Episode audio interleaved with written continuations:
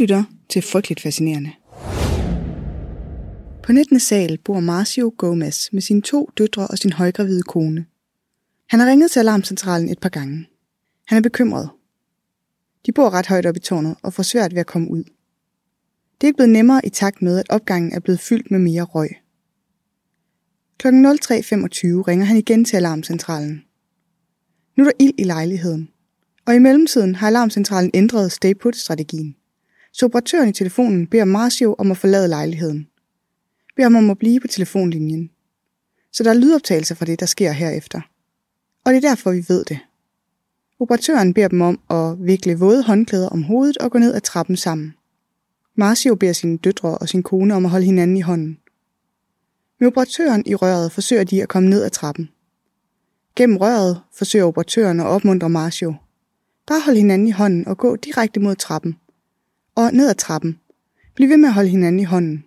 Du behøver ikke svare mig, bare tal til dem. Der er sindssygt varmt i tårnet på det her tidspunkt. Overlevende beskriver det som varmen fra en tændt ovn, der vælter ud i hovedet på en, når man åbner lågen. Røgen er tyk og sort og tæt. Den lugter kemisk, og den giver kvalme. Igen og igen siger Marcio til sine piger, at de skal blive ved med at gå. Bare bliv ved med at gå. I den anden ende af røret forsøger operatørerne at opmuntre ham. Det er virkelig godt gået, kammerat. Du er en topmand. Bliv ved. Det er vigtigt, at de bliver ved med at gå. Men så hører Marcio sin ene datter bag ham. Hun kan ikke mere, siger hun. Marcio er forvirret. Pigerne gik foran ham. Hvordan er hun endt bag ved ham? Følg min stemme, siger han til hende. Du skal blive ved med at gå. Men hun svarer ham ikke. Og han kan heller ikke høre sin kone mere. Bliv ved med at gå, siger han. Hold fast i gelænderet og bliv ved med at gå fremad. I røret har han stadig alarmcentralen. Medarbejderen forsøger at opmuntre ham. Alle ville være heldige, hvis de havde en far som dig. Alle. Men Marcio er panisk. Han kalder på sine piger. Græder i røret. Jeg kan ikke høre dem mere. Fuck. Medarbejderen i røret forsøger at berolige ham. Brandfolkene ved, hvor I er. De er på vej. Du skal... Marcio afbryder ham. Jeg kan ikke efterlade dem. Jeg er nødt til at gå tilbage. Du er nødt til at... Jeg er nødt til at gå tilbage og finde dem. Han er i fuld panik på det her tidspunkt. Opkaldet er virkelig hjerteskærende. Han beder til Gud om at tage ham i stedet for hans piger. Han hulker i røret. Og så ser han et lysglimt. Fra en lommelygte. Brandfolkene har fundet ham. Han bundfalder dem om at lade ham gå tilbage, så han kan finde sine piger. Telefonopkaldet bliver afbrudt. Nede på fjerde sal venter en nervøs og panisk Marcio. Kort efter kommer brandfolkene ned ad trappen med hans små piger i armene. Og kort efter igen kommer også hans højgravide kone ned ad trappen. Familien klarer den. Velkommen til det her afsnit af Frygteligt Fascinerende, hvor vi igen dykker ned i branden i Grenfell Tower. Frygteligt Fascinerende er en podcast om alt det frygtelige, som alligevel fascinerer os. Her nørder vi helt ned i detaljen i nogle af de mest opsigtsvækkende og uhyggelige fænomener og begivenheder i historien. Velkommen til. Måske kan du godt huske det fra sidst, men du får altså lige en hurtig indføring alligevel. Bare så vi er sikre på, at vi er helt op til scratch med, hvor vi befinder os. Der er ild i Grenfeldtårnet. Branden har spredt sig til bygningens facade. Og bygningens facade, den kan brænde, fordi den er lavet af et sindssygt brandbart materiale. Og det er den, fordi den britiske regering gennem flere årtier har dereguleret byggebranchen. Og byggebranchen, de har derfor rigtig mange tilfælde valgt en billig og effektiv, men desværre meget brandbart materiale. Det kom vi alt sammen igennem sidste gang. Og i øvrigt, hvis du ikke har hørt første del endnu, så stop det her afsnit og gå tilbage og hør det først. Der sker rigtig meget der, som man ikke bare lige kan springe over. Så er det sagt. Men før vi skal høre mere om, hvordan vi endte her, med et brændende beboelsestårn midt i London, så skal vi en tur ind i tårnet til Sakina. Sakina, hun bor på 18. sal, og det er egentlig ikke noget, hun selv er helt vildt glad for. Hun kommer oprindeligt fra Iran, men har boet i Storbritannien det meste af sit liv. I 2016 står hun over for at skulle flytte, og hun har egentlig fået tilbudt en stuelejlighed et helt andet sted – men det går i vasken, og i stedet for får hun tilbudt lejligheden i Grenfell på 18. sal. Hun selv og familien er bekymret for, hvordan hun kommer til at klare at bo så højt oppe. Tænk, hvis elevatoren bryder sammen. Hun er ikke sådan helt vildt godt gående. Ikke helt vildt dårligt heller, men ikke god nok til den mængde trapper. Men hun er faldet godt til i bygningen, har et godt fællesskab med naboerne. Og det har været en god aften i aften. Hun har haft sin familie på besøg, de fleste er taget hjem nu, men hendes søster er blevet for at overnatte. Omkring klokken halv to bliver de begge vækket af en høj hammeren på døren. Det er naboerne. De siger, at der er ild i bygningen. Så begge søstre kommer hurtigt i tøjet og bevæger sig ud i opgangen. Og her tager de en skæbnesvanger beslutning. Det er ikke helt til at sige, hvorfor de gør, som de gør. Måske har brandfolk i opgangen bedt dem om at gå tilbage, for på det her tidspunkt, der opretholder myndighederne stadig deres stay-put-politik. Hvor om alting er, så går de to søstre fra 18. sal og en gruppe af de øvrige beboere ikke ned ad trappen her kl. 01.40. De går op. Flere af de overlevende, der slap ud af tårnet, har senere i deres vidneforklaring fortalt, at de brandfolk, de mødte på trapperne, bad dem om at gå tilbage. De har nok ment til lejlighederne, men nogle af beboerne har måske tolket det som tilbage op ad trappen. Nogle vidneforklaringer peger på, at flere af beboerne var den overbevisning, at der var en helikopter på vej, som kunne redde dem fra taget. Det, som er vigtigt at forstå på det her tidspunkt, det er, at selvom der ikke er ild i de fleste af lejlighederne endnu, så kan det have været svært at vide for beboerne. Der er mange grunde til, at overblikket må have været svært at få. En af dem er, at brandfolk, der er flere etager under der, hvor Sakina kom ud på trappeskakten, har forsøgt at evakuere dårligt gående beboere. I evakueringsindsatsen har de holdt etagernes branddør ud mod trappeskakterne åbne. Så formentlig har en stor mængde røg ret pludseligt væltet ind i opgangen. Og det kan have givet folk det indtryk, at ilden og dermed faren er noget tættere på, end den egentlig er. Men nu vi er ved branddøre, så er det faktisk ikke kun brandfolkenes evakueringsindsats, der gør, at branddøre, der burde have været lukket, står åbne. I Storbritannien og i de fleste andre steder i øvrigt, så er det et krav, at højhuse generelt og beboelseshuse i særdeleshed er udstyret med branddøre. Måske tænker du et øjeblik, hvad er det nu, der er så fedt ved branddøre? Og det kan jeg godt forstå. Derfor har jeg taget to hurtige punkter med til dig. Branddøre er lavet af et godt og ikke brandbart materiale, så de bidrager ikke til, at ild kan sprede sig. Og det er jo dejligt. Men udover det, så er en branddør en dør, der er udstyret med en af de der selvluksfunktioner. Så en branddør er altid lukket. Selv hvis nogen går ind eller ud af den, og ikke lige får husket at lukke den efter sig, så klarer branddøren det. Og det betyder, at eventuel ild, der spreder sig, bliver stoppet. Det betyder, at røg, der udvikles fra branden, ikke fylder hele huset. Det bliver ligesom begrænset. Og super, tænker du så. Hvis bare de brandfolk ikke holder dørene åbne, så dør folk i det mindste ikke af røgforgiftning. Men der tager du desværre fejl. For branddørene i Grenfell, de er simpelthen elendige. De lever ikke op til myndighedernes krav for hverken tæthed eller evnen til at modstå flammer. Faktisk viser test efterfølgende, at bygningens døre kan modstå ild og røg i mindre end halvdelen af den tid, som myndighederne har fastsat. Men det, som skal vise sig at være et større problem for beboere og brandfolk, er ikke, at de er elendige. Det er, at de er åbne. Det skal de ikke være. Det har vi lige talt om. Det pragtfulde ved branddøre er, at de lukker automatisk. Det er virkelig vigtigt. Af mange grunde. For folk er nogle glemsomme sataner. De glemmer at lukke døre. Hele tiden. Det ved alle, der har boet med en roomie og været nødt til at rejse sig og lukke døren efter dem. Men folk, der flygter for deres liv i særdeleshed, de stopper ikke og dobbelttjekker, at døren den er lukket. Men den efterfølgende efterforskning har vist, at 43 af branddørene i Grenfell-bygningen slet ikke havde monteret selvlukkere, og yderligere 34 døre havde defekte selvlukningsmekanismer. Sammenlagt betyder det, at to tredjedele af branddørene fra fjerde sal og op efter ikke virkede hensigtsmæssigt på natten for branden. To tredjedele af dørene lukker ikke igen af sig selv, efter beboerne i lejligheden er flygtet. Så mens branden spreder sig op langs facaden og sender giftig røg ind i lejlighederne, så flygter beboerne, og røgen følger med dem ud i opgangen. Så derefter skal alle de øvrige beboere på etagen, hvis lejligheder endnu ikke er fyldt med ild, og som gerne vil forsøge at evakuere, gøre det gennem giftig facaderøg. Måske hører de tumulten og tænker, at de også vil ud af bygningen, men da de åbner døren til det, som overlevende beskriver som en mur af sort røg, så beslutter de sig for at vente i deres lejligheder. De er stadig relativt uberørte og håber på hjælp fra brandfolkene til at evakuere. Så da Grenfell bliver den mest dødelige brand i et boligbyggeri i moderne historie, så er det ikke så meget på grund af flammerne, som spreder sig på bygningens facade, som det er på grund af røgen, der spreder sig i bygningens indre.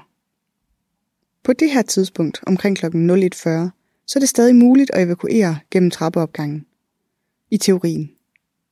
Men den mulighed svinder minut for minut i takt med at flere døre bliver åbnet og mere røg vælter ind i opgangen. Og bor du højt, så ser det endnu værre ud. Meget tyder nemlig på, at bygningens ventilationssystem havde en form for læk, der betød, at eventuel røg, der blev suget ind på de lavere etager, lækkede ud igen på de øvre etager. Så trappeopgangen, og det var trappeopgangen i ental, for der er kun den ene, den er fuld af røg. Sort, tung røg, der stinker af kemi. Og det bliver i øvrigt kun værre, jo højere du kommer op i opgangen, for røg stiger opad. Og det er under de forhold, at beboerne fra Sakinas etage begynder at gå op ad trapperne.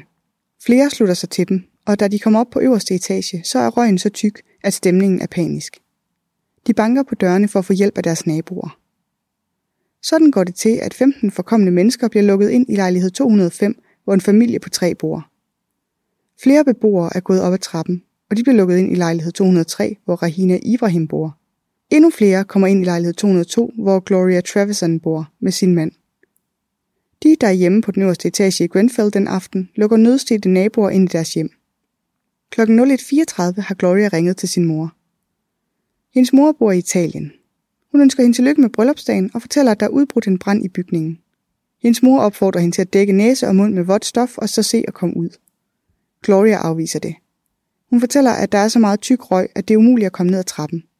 Og i øvrigt så er brandvæsenet der, og de beder folk om at blive, hvor de er. Før vi vender tilbage til de beboere, der nu har forskanset sig midlertidigt i lejligheden på den øverste etage, så skal vi møde Eddie Dafaren. Eddie, han er sådan en rigtig aktivist-type. Han har boet i Grenfell i årvis, og i årvis har han gjort Gud og hver mand opmærksom på bygningens sikkerhedsproblemer. Fra indeklima til evakueringsplaner. Og du har selvfølgelig gættet det, til branddøre. I flere år har han drevet bloggen Grenfell Action Group, hvor han dokumenterer sine bekymringer. Og selvom bloggen handler om mange ting, så er der ikke noget tema, der fylder så meget som brandsikkerhed. Få måneder inden branden i Grenfell har Eddie skrevet et blogindlæg i kølvandet på en anden facadebrand i et boligbyggeri, som han gav titlen Playing with Fire. Helt profetisk skriver han, at han er så bekymret for sikkerheden og for, hvor alvorligt den bliver taget af boligselskabet, at han er sikker på, at det eneste, der kan få nogen til at tage den alvorligt, er en tragedie i tårnet. Det er sådan en type, Eddie er. Og det er egentlig bare en detalje. Det er ikke som sådan vigtigt for at forstå historien. Men jeg kan godt lide sådan nogle typer som Eddie. Folk, der kæmper kampe, som de aldrig kommer til at vinde, bare fordi de ved, at det er det rigtige at gøre. Eddie, han er alene hjemme i sin lejlighed på natten for branden. Han bliver vækket af sin nabos røgalarm klokken lidt over et om natten. Han kan høre på styr ude i lobbyen. Da han åbner sin hoveddør, vælter det ind med mørk røg. Så han smækker den igen for lige at samle tankerne. Kort efter ringer hans mobiltelefon. En af hans venner står uden for tårnet og kigger på branden. Han siger til Eddie, at han skal se at komme ud. Så Eddie, han tager en dyb indånding og går igen ud i lobbyen. Sigtbarheden er elendig. Han kan ikke se noget som helst. Han famler sig frem, forsøger at se lobbyområdet og ruten til trappeopgangen for sit indre blik. Men det er svært, og han er desorienteret. Det er først, da nogen klapper ham på skinnebenet, at det går op for ham, hvor han er. På gulvet ligger der en brandmand med halvdelen af kroppen i trappeopgangen og overkroppen i lobbyen. Røgen er mindre tæt ved gulvet, så Eddie bukker i knæene og går ud på trappeopgangen. På det her tidspunkt er han rimelig panisk. Tænker kun på at komme ud. Løber så hurtigt han kan. Foroverbøjet ned ad trappen. På overvågningen kan man se ham komme ud af bygningen kl. 01.35. I de 10 minutter, der går mellem kl. 01.30 og 01.40, hvor Sakina bliver vækket i sin lejlighed, og sammen med flere andre går op ad trapperne, så lykkes det 36 beboere at evakuere bygningen via trappeopgangen. Eddie er en af dem. Efter 01.40 bliver det virkelig svært at komme ud gennem bygningen via trapperne alene. Derfor er der stadig flere, der søger opad. På øverste etage, hvor Sakina har søgt tilflugt, er omkring 20 beboere fordelt på tre lejligheder. Og selvom det måske virkede som en god idé, da de gjorde det, så er det virkelig et problem for dem nu. For på det her tidspunkt har branden spredt sig helt til toppen af bygningen. Der er gået ild i tagkonstruktionen, og den spreder sig med uret rundt om bygningen. Da klokken er 01.45, og ilden i tagkonstruktionen brænder så voldsomt, at så store portioner af flydende plastik drypper ned langs facaden. Alle steder, hvor den brandvarme plastik rammer, starter det nye brænde i facaden. Forholdene på øverste etage er tiltagende mere farlige. Røgen er enormt tyk i lobbyområdet på trappeopgangen. Og det er helt sikkert ikke længere muligt at bevæge sig ud den vej uden røgdykkerudstyr. Og nu hvor ilden har spredt sig til facaden i toppen af bygningen, så trænger røgen også ind i lejlighederne derfra. Vi ved faktisk ret meget om, hvad der sker i de lejligheder i de minutter efter at ilden har fået fat i tagkonstruktionen. Det gør vi, fordi Debbie Lamprell, hun ringer til brandvæsenet kl. 01.41. Hun fortæller, at hun bor i lejlighed 161, men at hun nu befinder sig på øverste etage i bygningen i lejlighed 203. Og hun ringer, fordi hun er virkelig bange. Lejligheden bliver gradvist fyldt med røg. Debbie siger, at hun har svært ved at trække vejret. Den medarbejder på alarmcentralen, som hun taler med, siger, at hun skal tætne sprækker under dørene med våde håndklæder. Debbie fortæller, at røgen kommer ind gennem vinduerne, og den kan ikke stoppes. På det her tidspunkt har medarbejderne på alarmcentralen stadig ikke overblik over brandens omfang. Formentlig tror den medarbejder, som Debbie taler med stadig, at branden befinder sig på fjerde sal. Debbie hoster og siger, at hun kommer til at dø i lejligheden. Medarbejderen forsøger at berolige hende. Men i mellemtiden er der sket en virkelig ærgerlig fejl. Medarbejderne på alarmcentralen er først kommet til at notere Debbies position som lejlighed 161. Der går omkring 6 minutter, før den fejl bliver rettet til lejlighed 203. Men af urensagelige årsager, så bliver den information ikke kommunikeret videre til brandfolkene i tårnet. Så omkring kl. 01.45 sender din gruppe brandfolk afsted for at lede efter Debbie, og den gruppe af beboere, som hun er sammen med, til lejlighed 161. De kæmper sig gennem den røgfyldte trappeopgang til 19. sal og finder lejligheden tom. Klokken to om natten taler Debbie stadig med alarmcentralen. På det her tidspunkt har ilden trængt igennem et af lejlighedens vinduer. Hele gruppen har barrikaderet sig i et soveværelse. Debbie er i panik på det her tidspunkt. På optagelserne fra hendes opkald til alarmcentralen kan man høre hende sige, at hun ikke vil dø. Og medarbejderen i den anden ende, der forsøger at berolige hende. På et tidspunkt kan man høre folk i baggrunden, der kaster op af den giftige røg. Og så lyden af en rude, der smadrer. Ilden er gået igennem soveværelsesvinduet. Debbie siger i røret, at der er ild i rummet, og så kan man høre lyde, som nogen, der forsøger at bryde en dør op. Det eneste, man kan høre, er Debbie, der siger, at det er for varmt. Måske stusser du over det her med, at Debbies placering i bygningen bliver noteret forkert. Ærger dig over de spildte ressourcer, der går til en redningsaktion til en tom lejlighed. Og det kan jeg godt forstå. Virkelig. Det gør jeg også. Og jeg er jo et altid god for en god omgang kritik af ansvarshavende myndighed, hvis de forkludrer deres arbejde. Det ved du allerede godt, hvis du er kernelytter. Men hvis der er noget, jeg er blevet helt sikker på i forbindelse med researchen til det her afsnit, så er det, at brandvæsenet virkelig gør deres allerbedste med de ressourcer og retningslinjer og den viden, de har til rådighed. Det er en virkelig hardcore opgave, de står overfor. De løser den ikke særlig godt, men det er ikke mit indtryk, at det er på grund af inkompetence. Det er fordi, de tror, at bygningen har fungerende branddøre, og ikke er bevidste om, hvor brandbar facaden egentlig er. De har ikke et ordentligt koordineringssystem. Overbliksskærme er ude af drift. Og vigtigst af det hele, deres strategi, stay put, bed beboerne om at blive, hvor de er. Den viser sig at være katastrofal. Den er ellers normalt både sikrere og mere effektiv end at bede beboerne om at komme ud. Hvis branden ikke kan spredes mellem lejligheder, og hvis hele bygningen ikke fyldes med giftig røg, og vigtigst, hvis brandfolkene kan evakuere beboerne sikkert og effektivt. Men hvorfor kan de så ikke det? Hvordan kan det være, at professionelle brandfolk går forgæves til tomme lejligheder? Ikke har overblik over, hvor dem, der har brug for hjælp, befinder sig? Har de ikke et system, spørger du? Og det har de faktisk. Klokken 01.30, omkring 20 minutter efter Kebetes oprindelige opkald til alarmcentralen, der ankommer en kontrolenhed til Grenfell. Den består af en varevogn med whiteboards og computere, og den skal fungere som et strategisk hovedkvarter for indsatsen. Der er en telefon, som skal bruges til at koordinere indsatsen med alarmcentralen. Et computersystem, som skal give dem adgang til kort og billeder og plantegninger. Det skal livestreame video fra politihelikoptere. Og vigtigst, så skal det give brandfolkene et overblik over opkald til alarmcentralen og hvor beboere, der har brug for hjælp, faktisk befinder sig. Smart.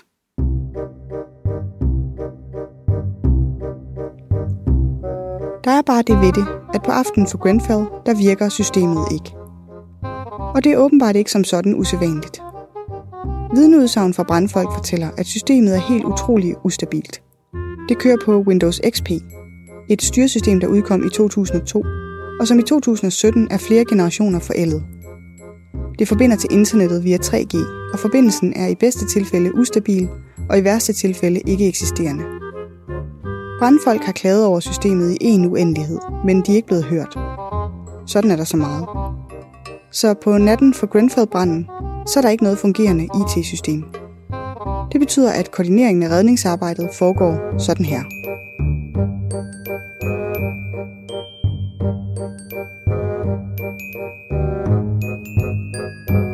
Alarmcentralen modtager et nødopkald.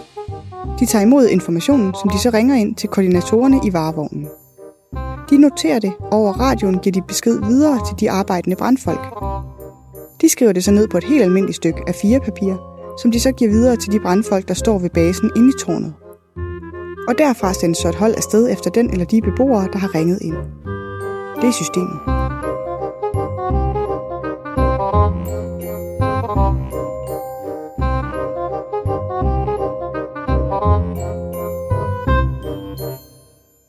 Kl. 02.25 beslutter den ansvarshavende i kontrolrummet, at stay put-politikken skal tages ud af kraft.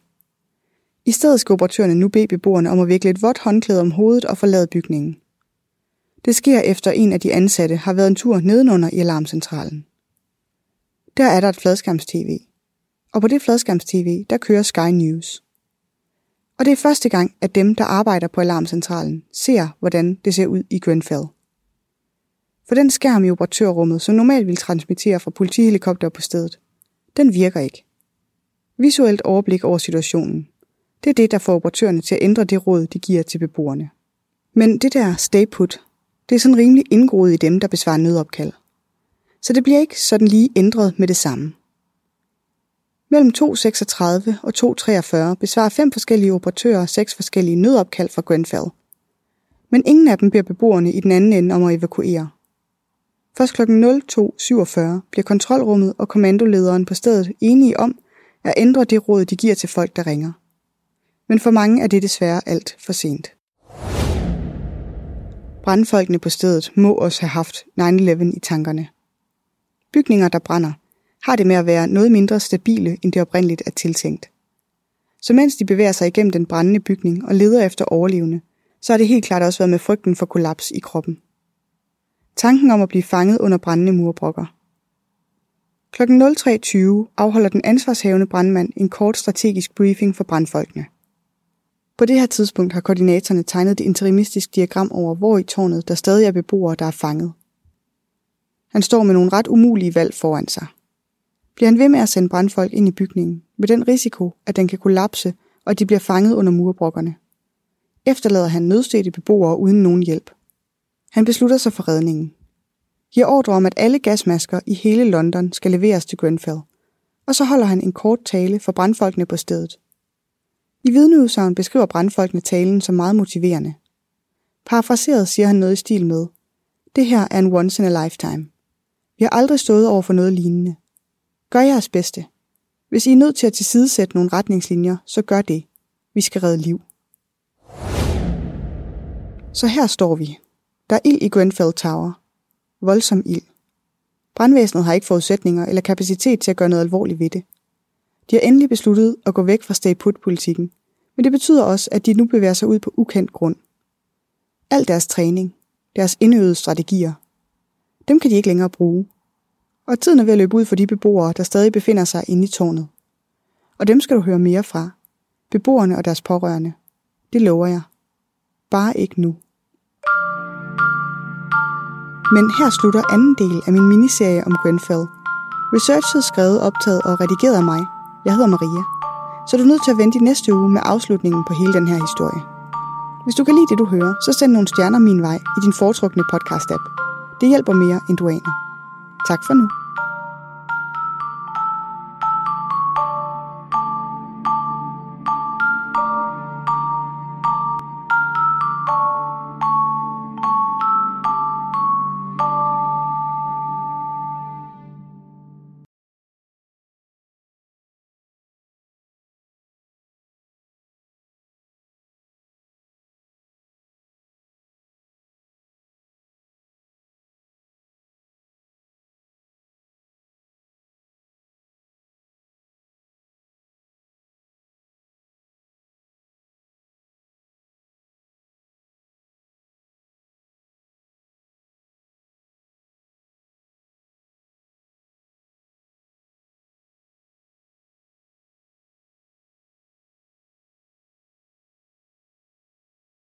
I researchen til afsnittet har jeg brugt oplysninger fra Bogen How We Let Grenfell Happen, som Peter Apps har skrevet, The Guardian, Wikipedia, DR og BBC.